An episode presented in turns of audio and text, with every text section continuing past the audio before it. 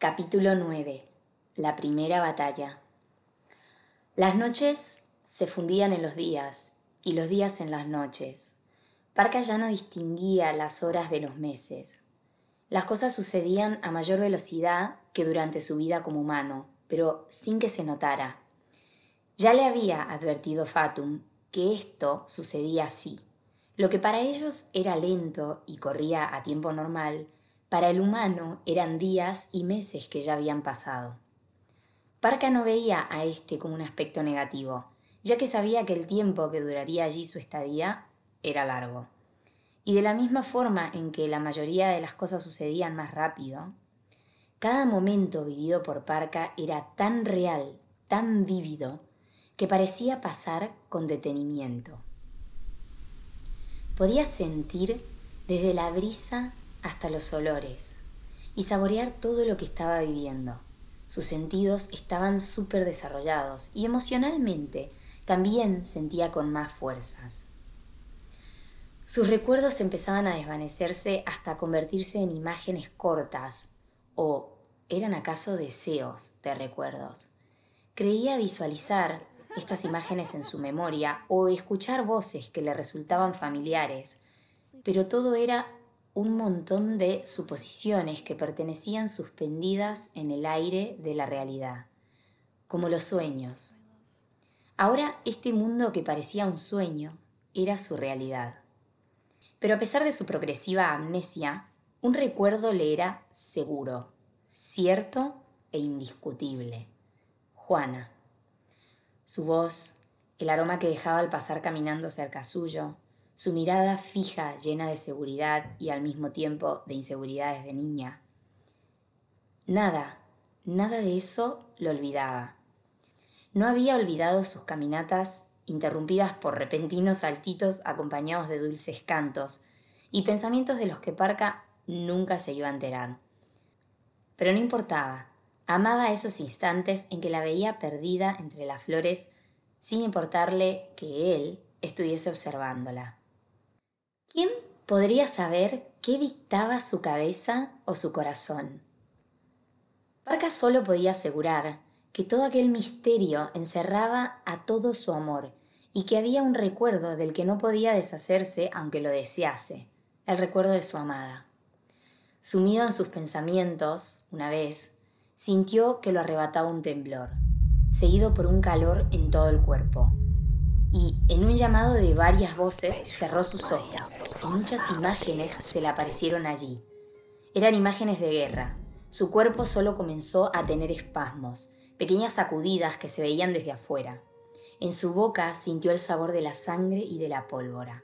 Sus oídos escuchaban miles de voces y todo su cuerpo se elevó y empezó a viajar.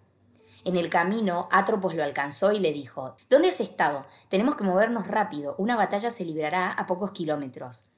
Se adelantó tomando velocidad y Parca se mantuvo a su paso, sin apresurarse. Aún seguía en esa especie de shock que lo estaba llevando a su destino. No había podido contestarle a Atropos y no sintió ganas de hacerlo tampoco. Se dejó llevar. Llegó entonces al campo de batalla. Había en ese lugar unos cuatro mil hombres, de un lado y de otro centenares de armaduras. Un soldado de uno de los lados dio un grito que produjo un temblor en el cuerpo de Parca, y a continuación se escuchó un instrumento de viento. Esta era la primera vez que Parca conocía un campo de batalla. Sin esperar ni siquiera a que el nuevo encapuchado pudiera acomodar sus pensamientos y procesar lo que estaba pasando, los que se encontraban en las primeras filas avanzaron corriendo, emitiendo todo tipo de gritos llenos de ira.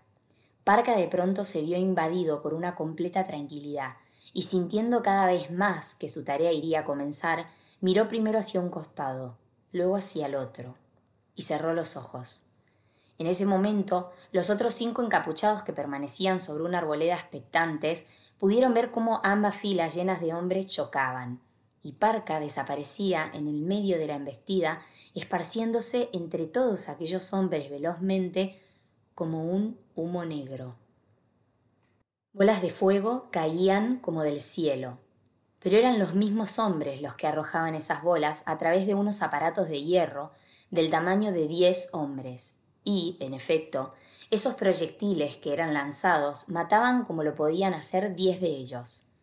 Del otro lado, cada vez que unas de esas bolas grandes caían al suelo, varios hombres eran expulsados y Parca entraba en acción. De un lado a otro iba el encapuchado, y con la misma lentitud y paz de siempre se acercaba a cada uno de ellos, para darle fin a sus vidas. El primer hombre que tocó, con su delgado dedo, lo hizo elevarse con suavidad, y se escucharon cantos de voces agudas y perfectas. El ropaje de la muerte se había teñido de blanco por completo, y el alma del hombre se dirigió hacia el cielo. El segundo fue igual, el tercero también, hasta llegar al cuarto. El cuarto hombre era sanguinario. Desde el principio de la batalla había matado con placer, mordiéndose los labios y sonriendo con cada una de las víctimas del bando contrario. La muerte de cada una de sus víctimas significaba para él un premio. Parca se acercó a ese hombre. Lo tocó, y todo tipo de dolores lo envolvieron. El encapuchado empezó a gritar, cada mal que había hecho aquel hombre pasaba por la mente de Parca y su cuerpo entero empezó a arder como si estuviera en llamas. Mientras el hombre expiraba, gritando también por la derrota, Parca sufría el dolor por todas las crueldades que aquel hombre había cometido en sus años de vida. Sentía una espada atravesarle repetidas veces en todas partes del cuerpo. No pudo evitar no mirar hacia arriba, suplicando que aquel padecimiento se terminara. Su atuendo nunca se tiñó de blanco, se mantuvo negro y roja como el fuego fue aquella escena. El hombre expiró, rechinando los dientes, y su alma se fue con aquel fuego que envolvía la escena. Hizo como una pequeña explosión y luego se cerró para desaparecer en el suelo.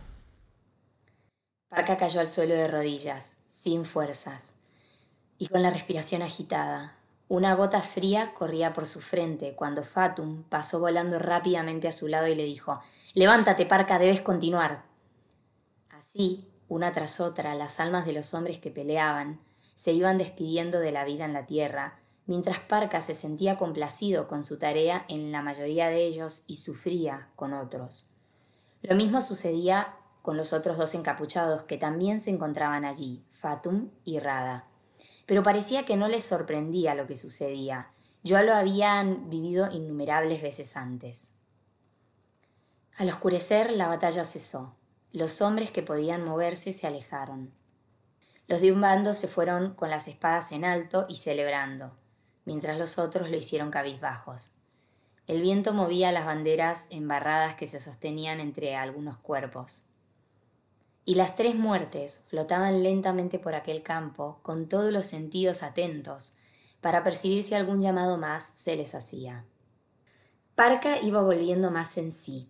Se sobresaltó cuando una mano se movió debajo de sus pies y se tranquilizó y sonrió al ver que era un joven, un niño de unos trece años. Este se quitaba un pesado cuerpo de encima y luego lograba salirse. Parca notó que tenía un brazo herido, pero se preocupó solo un instante, ya que se dio cuenta de que, de haber sido grave, él lo estaría sintiendo. Siguió con la vista al muchacho y vio cómo éste caminaba observando los cuerpos y deteniéndose cada tanto para verificar si estaban vivos o no.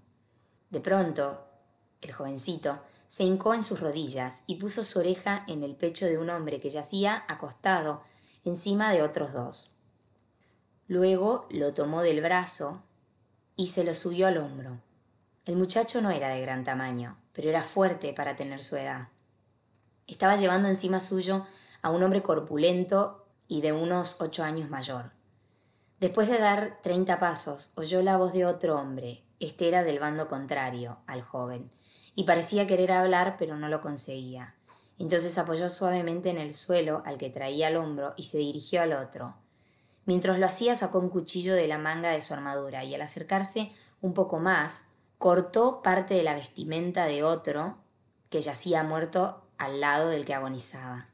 Con este trozo de tela envolvió al hombre herido del enemigo y se aseguró de que estuviese bien ajustado. El moribundo le tomó el brazo y le dijo en tono agradecido ¿Cómo te llamas? El muchacho le contestó Me llamo Frederick Murphy, en un inglés perfecto. En ese momento se oyó el resoplido de un caballo. El muchacho levantó la mirada, entonces, y a lo lejos divisó un caballo que se acercaba. Este era blanco y traía la montura encima. Aparentemente había huido durante la batalla y ahora volvía. Lo que el joven desconocía, y Parca sí pudo distinguir con claridad, fue que, además, había un jinete encima de aquel caballo. Uno que parecía irradiar luz de tanta blancura, y sus cabellos eran dorados. Se detuvo a unos cincuenta pasos del muchacho, bajó del caballo y se fumó en el aire con los últimos rayos de sol.